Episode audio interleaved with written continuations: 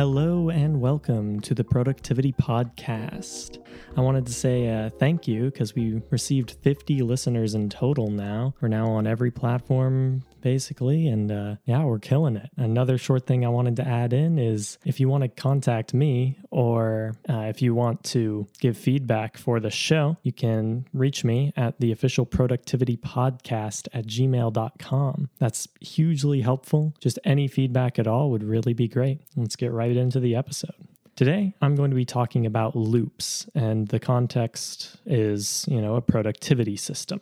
Loops are very, very big in life. What they really are is a sequence of steps. You give an input, you receive an output, you interpret that output, and finally you change your process of inputting. Knowing how we can interact with these loops can help us design a productivity system that works specifically for ourselves. And you can take advantage of the cyclical nature to really overall improve your productivity through an iterative process. Over time, it gets better and better. I've recently really focused hard on using these loops to figure out any faults in my own systems and just progressing that system to be better and better with every single repetition. Uh, repetition legitimizes, and when you keep uh, going through this process of refining, you can really crystallize whatever it is you're working on.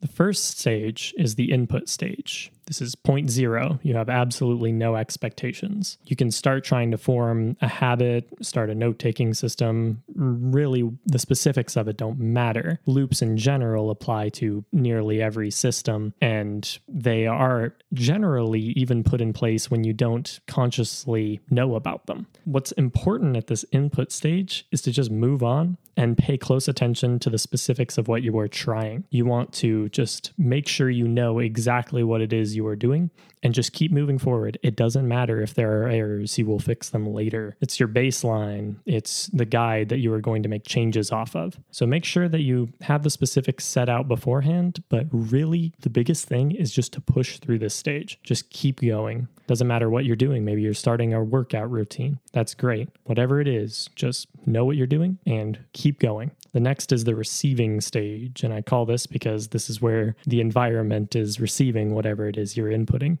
Um, this takes place immediately after you've implemented some kind of system, but it's before you've actively sought to update your system. So the stage is really about your output. This is about the quality and the quantity of whatever you create.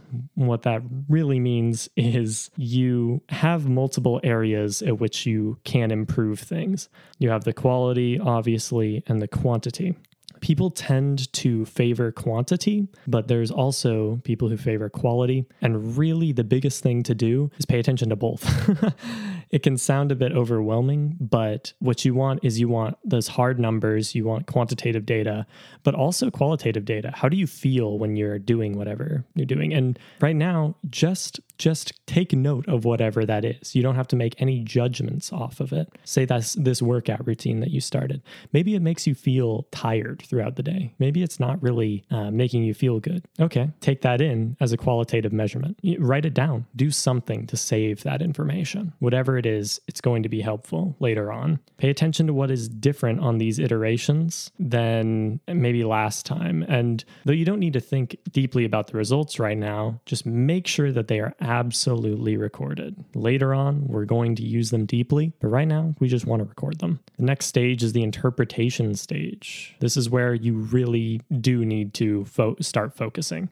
Um, what you do is you take down your notes that you wrote down in the receiving stage and here's where you actually interpret them. Now you are you are supposing that you are going to digest this data. Uh, kind of like a researcher you have to dive into it and try and make reaching conclusions about whatever data it is that you recorded. This can be pretty easy early in a system. Um, it's really not uh, that deep until later on where you're making very mm, just extremely macro adjustments based based on this data that you've collected. Uh, so, take for instance, again our great system of our workout routine. Early on, we notice that we're tired when we do a specific lift over and over again. You know, let's say, uh, man, doing deadlifts just really kills you. And you find that it isn't very helpful.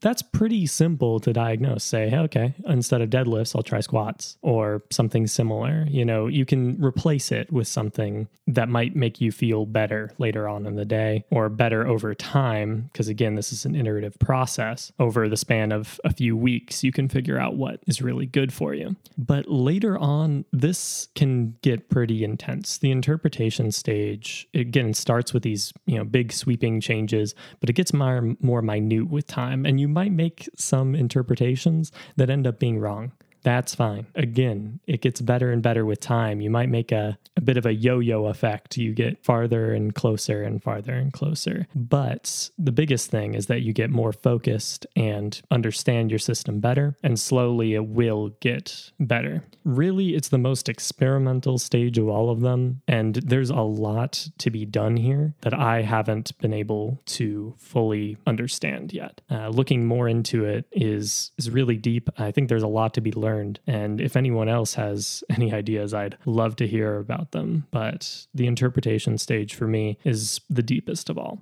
Finally, the changing stage. This is the stage where your hard work of thinking comes to fruition. What you have to do now is implement the changes that you think you would benefit from. This is, you know, kind of the meat and potatoes of the final method. You get to this conclusion, and now you just have to push through it again.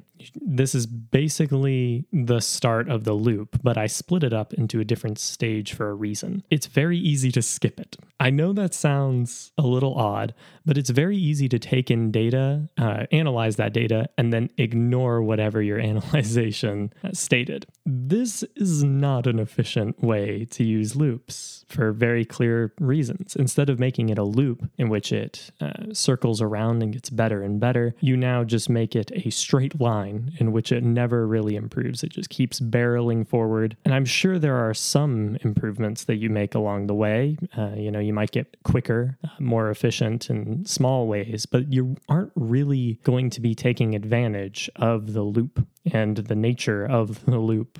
Um, applying what you've done in this final stage contributes to a new loop and a new time to further refine your process. And you can keep distilling it into a simple and really powerful way of doing things, whatever it is that you are doing. Finally, I have a warning when it comes to loops. They need a lot of discipline. Uh, it can be really easy to rush through them, try to go through these processes, go through these stages very quickly. Don't do that.